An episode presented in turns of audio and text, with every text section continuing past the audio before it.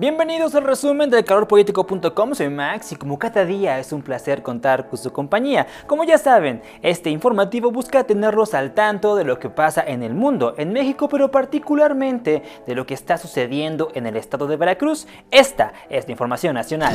Más de 2.500 activistas, periodistas, artistas y defensoras de los derechos humanos enviaron una carta al presidente Andrés Manuel López Obrador donde le advierten que ya están hartas de ser descalificadas y de que el actual sexenio proteja más al Palacio Nacional que a las mismas mexicanas. Agregaron que en México va a la cárcel una mujer, primero una mujer por abortar, antes que un candidato por violador, haciendo referencia a Félix Salgado.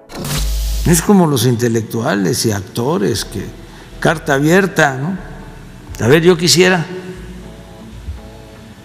que este se manifestaran sobre esto si consideran que esto es este, adecuado. Claro, ser bajo firmante no significa estar aquí en el zócalo. Es muy cómodo,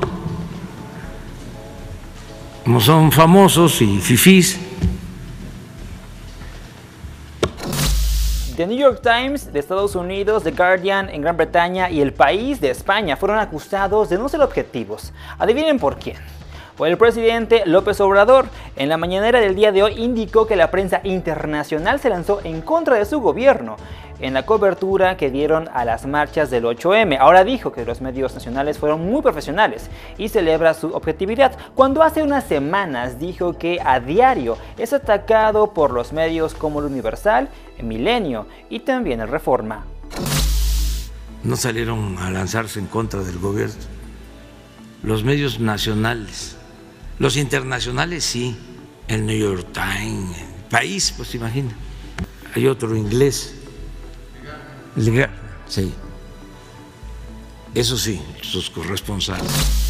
Y ahora vamos al panorama internacional. Los medios internacionales tampoco es que sean perfectos, porque todo lo que viene del ser humano está muy lejos de serlo. En Francia, el diario Liberación publicó una carta escrita por un violador a su víctima. Como si fuera poco, lo colocó en su portada junto a un gráfico de un hombre agrediendo a una mujer. La dirección del diario indicó que buscaba sacar al violador de su zona de confort para visibilizarlo y denunciarlo, cuando lo que realmente hicieron fue minimizar la situación de la víctima.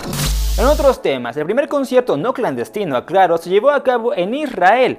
Los aproximadamente 500 asistentes al evento ya fueron vacunados contra la COVID-19 y disfrutaron de la música de Ivry Leader, aún portando cubrebocas como medida preventiva.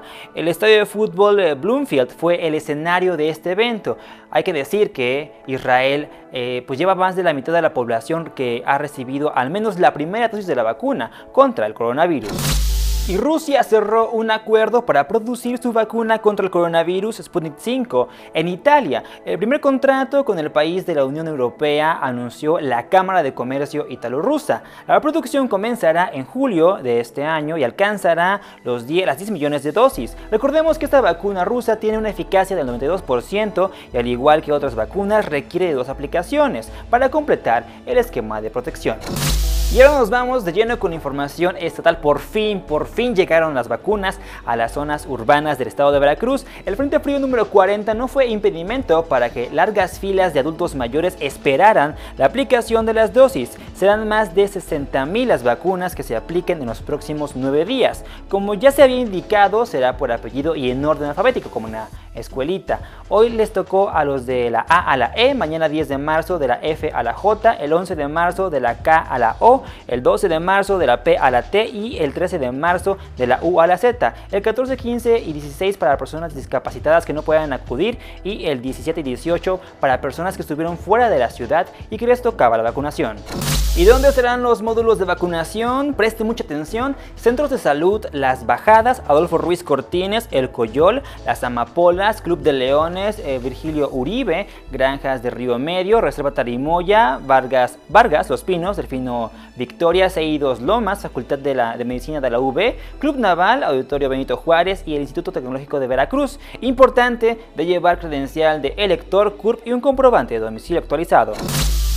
Y justo ayer, en un mensaje conjunto por parte de las titulares de dependencias y órganos autónomos de Veracruz, aseguraron que no quedará impune ningún delito que atente contra las mujeres y que el castigo será ejemplar.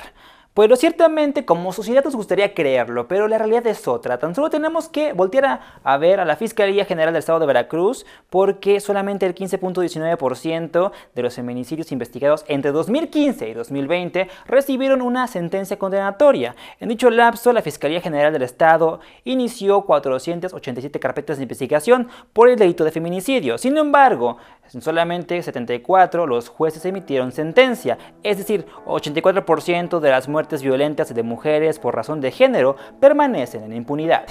Pasamos a otros temas. Al mediodía de este martes, personal de la Delegación de Transporte Público del Estado de Veracruz intervino en la ciudad de Veracruz a un conductor de un vehículo particular que ofrecía el servicio de transporte mediante la aplicación de Uber, siendo remitido a las autoridades correspondientes. Recordemos que Uber entró en operaciones en Jalapa, Veracruz y Coatzacoalcos tras ser avalados por eh, un juez federal. Pese a esto, el estado de Veracruz es la fecha en que pues, desconoce las operaciones de esta aplicación y también de InDriver.